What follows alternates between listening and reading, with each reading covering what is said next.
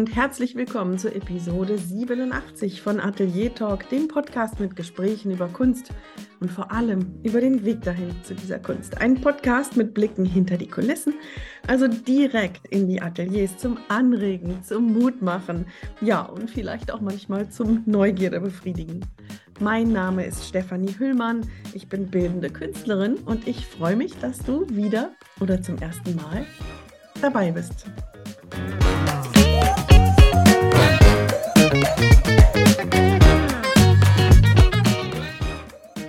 In der letzten Episode, in Episode 86, hatte ich Barbara Gerasch als Gast zu Besuch.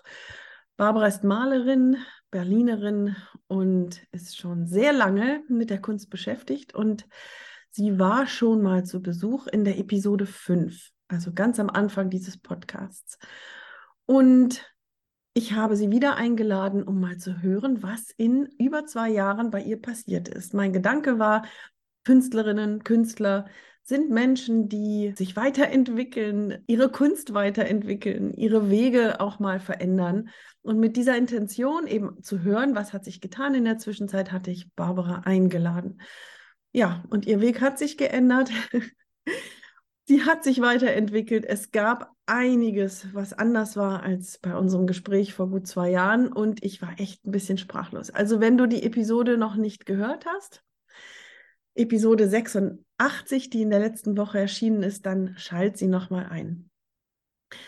Unter anderem ging es darum, dass Barbara ganz offen ausgesprochen hat, dass sie nicht mehr dahinter stand, wenn sie als Kunstcoach anderen geholfen hat, im Kunstmarkt Fuß zu fassen, so dass sie finanziell unabhängig sein können, dass sie von ihrer Kunst leben können, dass sie genug Kunst verkaufen, um ihr Leben damit bestreiten zu können.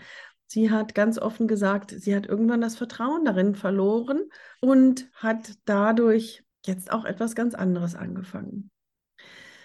Diese Nachricht, diese ganze Episode hat mich sehr, sehr nachdenklich hinterlassen. Ich habe viel drüber nachgedacht, was sie da erzählt hat und diesen Weg, den sie beschritten hat. Und ich kann das so gut verstehen. Und ein Teil von mir hat immer gedacht, ich will das nicht glauben. Ich will das einfach nicht glauben zu meinen persönlichen Hintergründen. Ich bin Künstlerin, ich bin bildende Künstlerin und ich habe vor zwei Jahren etwa den Schritt gewagt in die künstlerische Selbstständigkeit. Erst ganz vorsichtig in Form eines Sabbaticals, ein Sabbatjahr.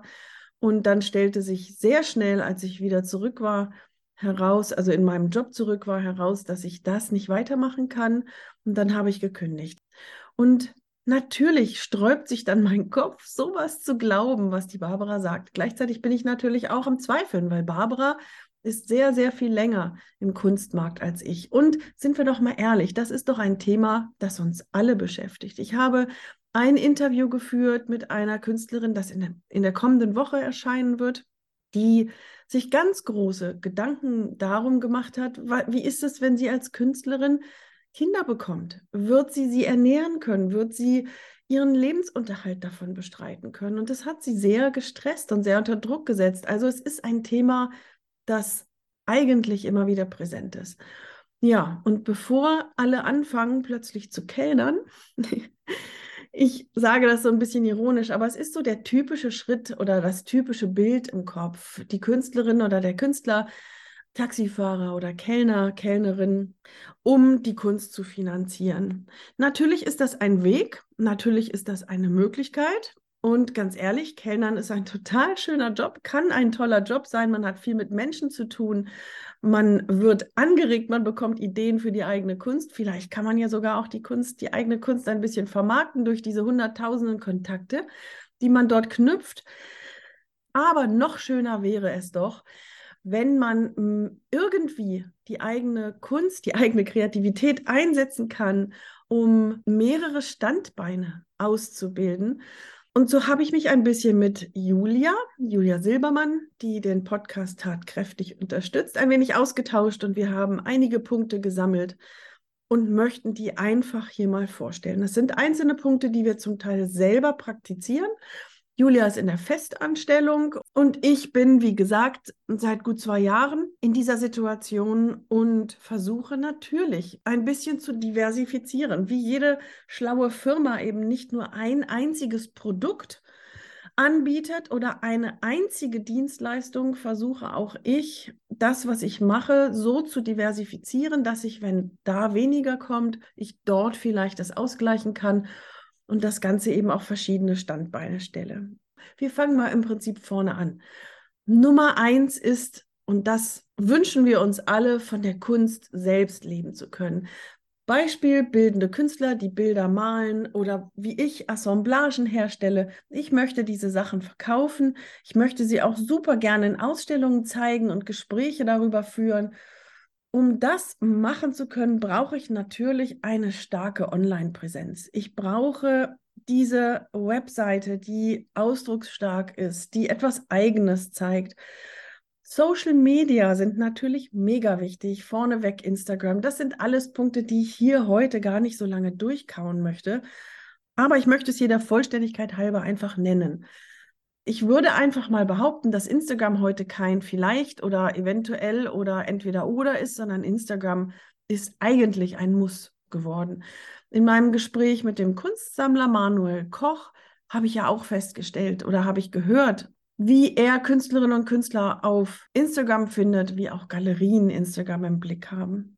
Ich bin super schlecht darin, aber ich habe mir aktuell seit gestern vorgenommen, dass ich daran tatsächlich was ändern möchte. Es ist eine Chance, die ich selber nicht gut nutze und daran möchte ich einfach was ändern. Manches Mal höre ich von Künstlerinnen oder Künstlern, ah, auf Instagram habe ich gar nicht so einen tollen Auftritt. Mir folgen außerdem nur Künstler hauptsächlich oder Künstlerinnen. Das finde ich persönlich überhaupt kein Problem ich kaufe gerne Kunst von Künstlern, von anderen Künstlern oder Künstlerinnen und ich beobachte, dass das eigentlich auch immer wieder passiert. Klar haben Künstler auch Interesse an Kunst und natürlich werden sie dann auch zu Käufern. Und von daher finde ich das überhaupt nicht negativ, wenn auf Instagram oder eben auch so in den Netzwerken viele Gleichgesinnte sich tummeln. Das ist doch eigentlich nur eine Bereicherung. Eine andere Möglichkeit, die Kunst unterzubringen. Das sind, das habe ich in einer anderen Episode schon mal gesagt, auf alle Fälle alternative Zeigemöglichkeiten. Warte nicht darauf, dass die Galerie dich nimmt oder du in einem Museum etwas zeigen kannst.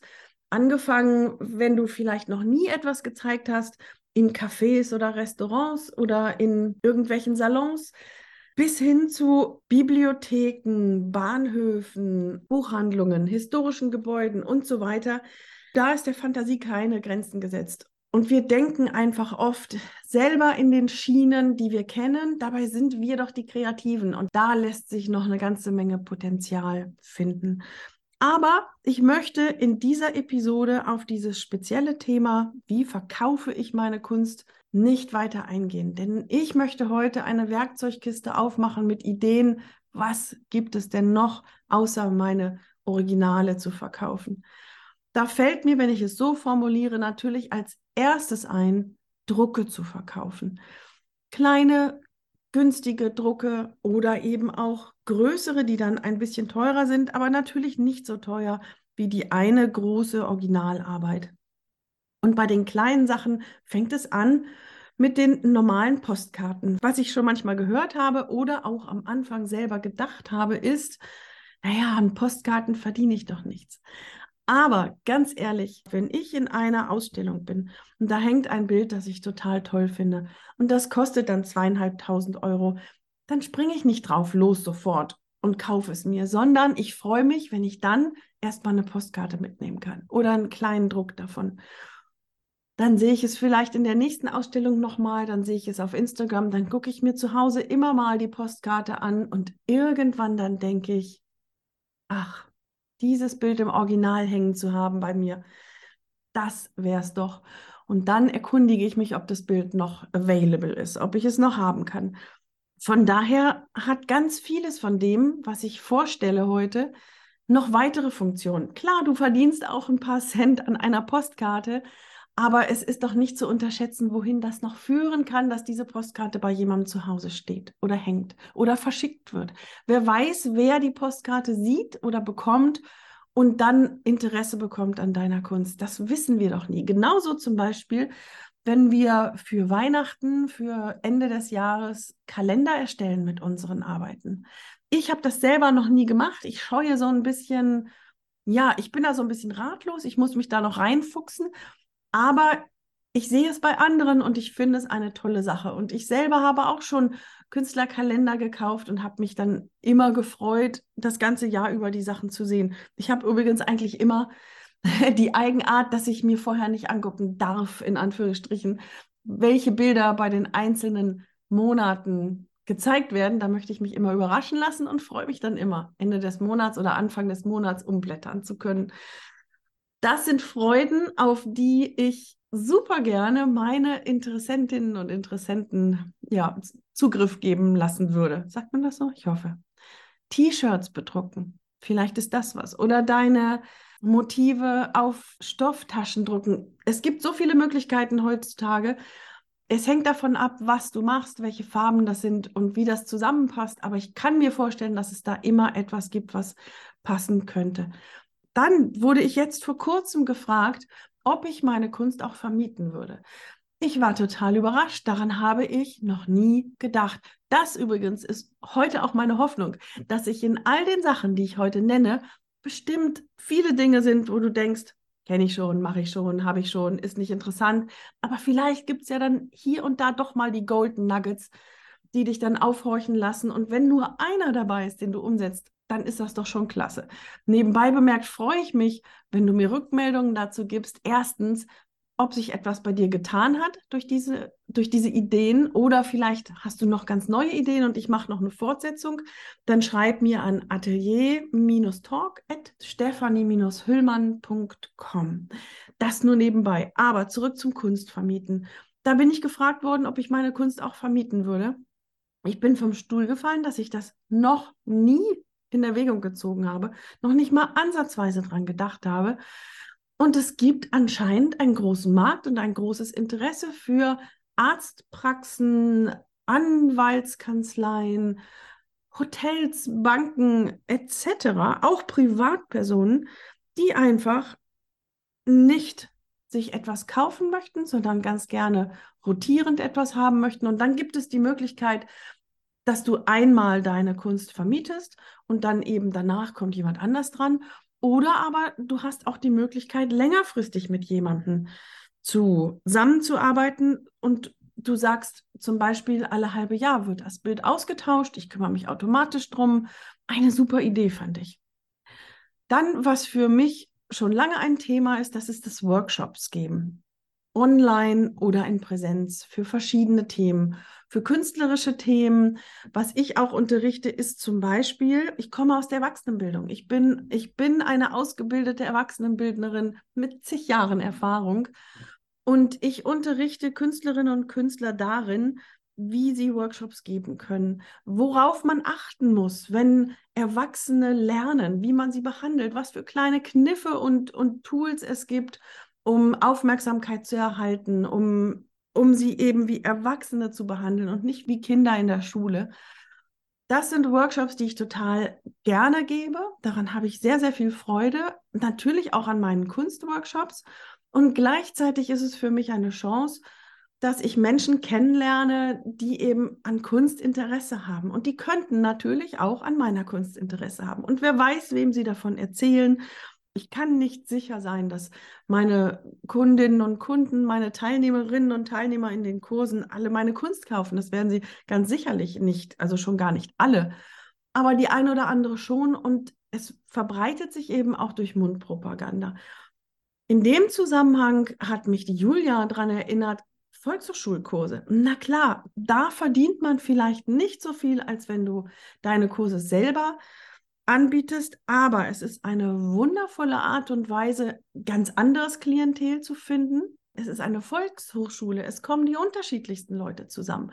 Und das macht es spannend. Das kann äh, eine Gymnasiastin sein, die ähm, neben einer Rentnerin sitzt und diese Konstellation hast du sonst selten und das ist klasse. Du kannst wunderbar Erfahrungen sammeln für die Kurse, die du dann später vielleicht mal hochpreisig anbieten möchtest.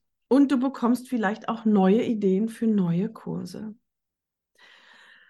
Dann hast du vielleicht eine Webseite. Vielleicht, wahrscheinlich, ich vermute mal, hast du deine Texte selbst geschrieben und hast sie, vielleicht hast du sogar einen, einen Blog, in dem du regelmäßig schreibst. Und wenn das Schreiben dir Spaß macht, dann ist es eine ganz tolle Möglichkeit, Blogbeiträge für andere Künstlerinnen und Künstler zu schreiben, die sowas vielleicht nicht so gerne machen, nicht so gut können oder gar nicht die Zeit dafür haben.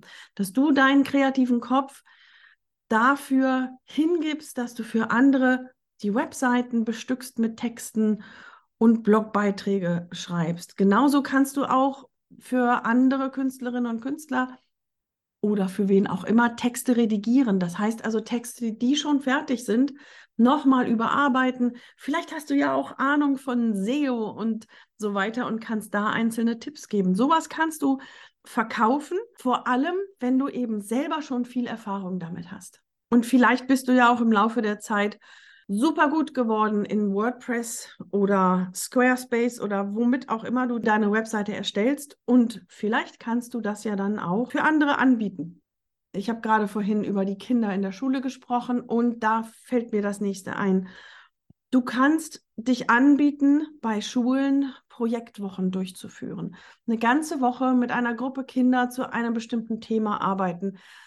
Das bringt dich total auf neue Ideen und du hast natürlich die Schule, die Eltern, die Lehrerinnen und Lehrer, mit denen du in Kontakt kommst. Und da hast du auch wieder eine Möglichkeit, ja, wie ich sagte, Erfahrungen zu sammeln, aber auch wieder zu netzwerken. Und wenn wir schon bei Kindern sind, Kindergeburtstage ausstatten mit besonderen Dingen. Ich habe zum Beispiel ähm, Kindergeburtstage gemacht mit Kreativaktionen. Speckstein haben wir gemacht, Specksteinanhänger, gedruckt haben wir, Kerzen haben wir gemacht. Ich erwähne es einfach der Vollständigkeit halber nochmal. Die Kinder bringen Freundinnen und Freunde, alle haben Eltern. Ja, mehr brauche ich nicht sagen. Abgesehen davon hat es mir wahnsinnig viel Spaß gemacht. Events ausstatten, vielleicht mit Kleinigkeiten deiner Kunst für Hochzeiten, für Firmen-Events, für städtische Veranstaltungen. Nur mal so als Idee. In dem Zusammenhang ist es auch möglich, dass du Beratung bei Wohnungseinrichtungen anbietest. Maklerinnen und Makler ansprechen, die vielleicht stolz darauf sind, je eine freie Künstlerin oder einen freien Künstler dabei zu haben, der die Kunden beraten kann in der Wohnungseinrichtung. Oder andere kunstbezogene Dienstleistungen. Vielleicht bist du gut darin, mit Canva und anderen Tools umzugehen und kannst helfen, Logos zu erstellen, Einladungskarten erstellen, beim Thema Hochzeiten zum Beispiel, ein Corporate Design für eine, für eine neue kleine Firma zu entwickeln und deinen künstlerischen Blick bei so etwas einzubringen. Das sind alles solche, eine Art von Dienstleistungen, die wir Künstlerinnen und Künstler anbieten können. Und in dem Zusammenhang Vielleicht kannst du ja auch nicht nur bei der Erstellung einer Webseite beraten oder hilfreich unter die Arme greifen, sondern kannst für andere auch Social Media Marketing anbieten. Kleine Workshops in Schulungen oder aber vielleicht übernimmst du sogar zum Teil den Facebook-Account oder den Instagram-Account und hilfst oder berätst bei der Auswahl der Fotos etc. Ein anderer Gedanke sind Lehrerfortbildungen. Lehrerfortbildungen im Bereich Kunst könnten direkt vom Künstler kommend total interessant sein. Führungen in Museen, in Themen, bei denen du dich gut auskennst oder deine eigene entworfene künstlerische Stadtführung. Ich glaube, dass du als Künstlerin vielleicht einen besonderen Blick hast auf deine Stadt und deine Umgebung. Vielleicht kennst du besondere Ecken und kannst sowas anbieten. Führungen an Museen habe ich eben schon genannt. Genauso kannst du auch versuchen, Sommerprogramme an Museen anzubieten. Kunstcamps für Kinder sind eine gute Idee. Julia hat mir erzählt, dass sie sowas schon gemacht hat. Ich glaube, dass es auch Kunstcamps für Erwachsene geben kann, wenn man da tolle Angebote macht. Eine andere Möglichkeit sind diese Klimacamps, die deutschlandweit stattfinden, die immer wieder interessante Workshops bieten, Vielleicht hast du ja tolle Ideen mit Kunst, die mit dem Klima und dem, der Umwelt zu tun hat. Vielleicht arbeitest du mit natürlichen Pigmenten. Das sind Bereiche, in denen du Workshops anbieten kannst mit einer ganz spannenden Teilnehmergruppe. Und nochmal zurück, ein drittes Mal nochmal zum Museum. Wenn du zum Beispiel nicht an, an Kunstmuseen denkst, sondern an kleine ländliche Museen. Es gibt, ich habe einmal gesehen, das Bürstenmuseum, Biermuseum, was auch immer es alles gibt. Vielleicht hast du für solche nicht kunstorientierten Museen ganz tolle museumspädagogische Konzepte für einen Dienstagmorgen oder einen Donnerstagabend oder sogar einen Wochenendkurs. Es besteht die Möglichkeit, dass du selber Konzepte entwirfst, damit an die Museen herantrittst. Die werden dann vielleicht noch mal ein bisschen angepasst und überarbeitet, aber durchaus ist das eine Möglichkeit, etwas ganz anderes zu machen. Bei solchen Sachen solltest du auch versuchen, irgendwie deine eigene Kunst dort mit reinzubringen, dass du Beispiele zeigst. Vielleicht hast du das ein oder andere Original unterm Arm und kannst daran etwas zeigen, das inhaltlich mit deinem Kurs zu tun hat. Etwas anderes, deine Kunst in den Vordergrund zu stellen, das ist, dass du mit deinen Portfolios an Produkthersteller herantrittst, dass du Firmen anschreibst, um zu sehen, ob das Design für irgendetwas zu nutzen ist, was sie auf den Markt bringen. Das kann von Kleidung über Möbel bis hin zu Geschirr oder Stiften sehr, sehr viel sein. Hier in Hamburg gab es mal einen Bierhersteller, der hat seine Labels mit Künstlerinnen und Künstlern bestückt, also seine die Flaschenlabels seiner Biersorten. Ja, warum nicht mit so einer Idee mal auf Firmen zugehen? Das alles kostet Zeit, das alles kostet Aufwand, das ist klar. Und was auch wichtig ist, es ist nicht möglich, all das zu machen. Du kannst nicht Kunst machen und Workshops geben und Produkte herausbringen und an die Firma herangehen und Social Media Management anbieten und jemandem die Webseite bauen und regelmäßig Blogbeiträge machen und in den Museen ständig Kurse geben. Das ist doch völlig klar. Aber ich glaube, wenn du dir ein Ding herauspickst Vielleicht setzt du dir einen Zeitraum. Ich suche mir eine Aktion im Vierteljahr, die ich genauer mir anschaue und die ich versuche zu betreiben. Ich bin sicher, dass du nicht sofort ein starkes Standbein dadurch entwickelst, aber es ist eine erste Wurzel, die sich herausbildet. Da kommt ein Keim und daraus bildet sich so langsam ein Stamm und vielleicht kann man sich mit der Zeit an den auch ein bisschen anlehnen. Und wenn du zwei oder drei dieser Stämme so langsam heranzüchtest, zusätzlich zu deiner Kunst, dann schaffst du dir eine größere finanzielle Unabhängigkeit. Kurzfristige finanzielle Unabhängigkeit, zumindest für einzelne Projekte, können dir Stipendien und Artist Residencies verschaffen. Wir haben in Episode 82 eine unglaublich große, sieben oder acht DIN A4 Seiten lange Linkliste mit Tipps für Bewerbungen zu Artist Residencies und Stipendien, geh auf die Webseite www.atelier-talk.com. Episode 82, ganz unten sind die Links und lad es dir herunter. Das ist natürlich eine Möglichkeit, nur für eine gewisse Zeit eine Unterstützung zu bekommen. Aber auch hier ist das Netzwerken nicht zu unterschätzen. Wer weiß, was sich für Ausstellungen daraus ergeben könnten. Denn auch hinter den Residencies stecken Menschen, die sowas entscheiden und die dich vielleicht weiterbringen können. Kreative Werkzeugkiste für finanzielle Unabhängigkeit heißt diese Episode heute. Ja, vielleicht nehme ich den Mund ein bisschen voll. Finanzielle Unabhängigkeit erreichen, das dauert. Aber ich sage ja auch nicht, finanzielle Unabhängigkeit erreichen innerhalb von 14 Tagen. Es geht doch einfach nur darum, zeitnah etwas breiter zu denken, was dir dann im Hinterkopf auch Ruhe geben kann, sodass dieses Thema Geld nicht ständig im Kopf rumspukt und dir vielleicht den Mut, Kunst zu machen, verleidet. Ich glaube, ich könnte noch eine halbe Stunde weitermachen mit vielen, vielen kleinen Puzzleteilchen. Aber vielleicht hast du ja noch richtig gute Ideen. Schick sie mir zu, dann mache ich hierzu eine Fortsetzung. Wenn ich das, was ich gesagt habe, mal so ein bisschen zusammenzufassen versuche, dann gibt es eigentlich zwei Kategorien. Der eine Teil stützt sich sehr eng auf das, was du produzierst, auf deine Kunst, auf Workshops drumherum, auf Prints und Produkte, die direkt damit zu tun haben und die relativ auf der Hand liegen. Das andere ist etwas losgelöster davon. Wenn ich mit sowas um die Ecke komme wie Hochzeitsgestaltung helfen, ähm, museumspädagogische Konzepte entwerfen oder auch Blogbeiträge für andere Webseiten, dann liegt es nicht so auf der Hand. Und ich glaube, es ist eine ganz große Chance, breiter zu denken und um die Ecke zu denken und dann vielleicht auch neue Wege selbst zu finden. Vor allen Dingen gilt es, für dich selbst eine klare Vorstellung von dem eigenen künstlerischen Wert zu bekommen und diesen in den Vordergrund zu stellen und zu kommunizieren. Nicht nur das physische Kunstwerk sollte vermarktet werden, sondern auch die eigene einzigartige künstlerische Perspektive der eigene kreative Prozess und die Expertise, die man ja über Jahre aufgebaut hat, das ist einzigartig.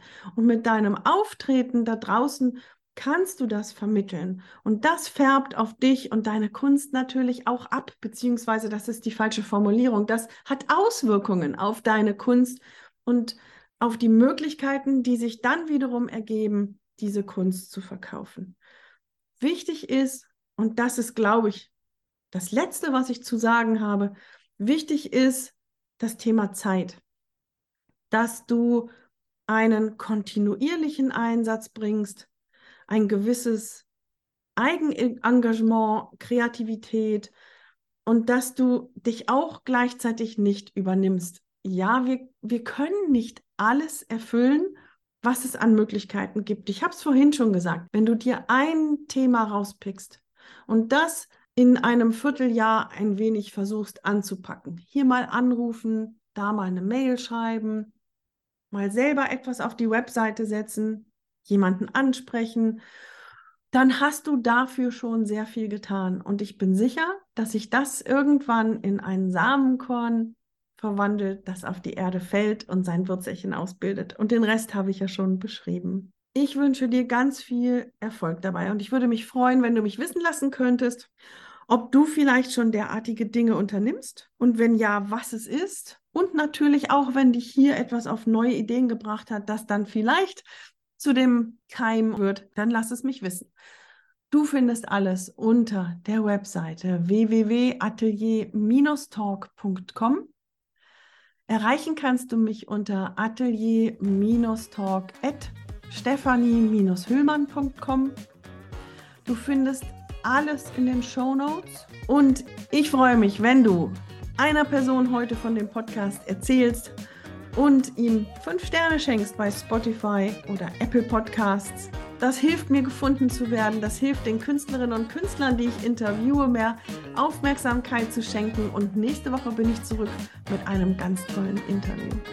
Bis dahin, mach es gut. Tschüss, deine Stefanie Bühlmann.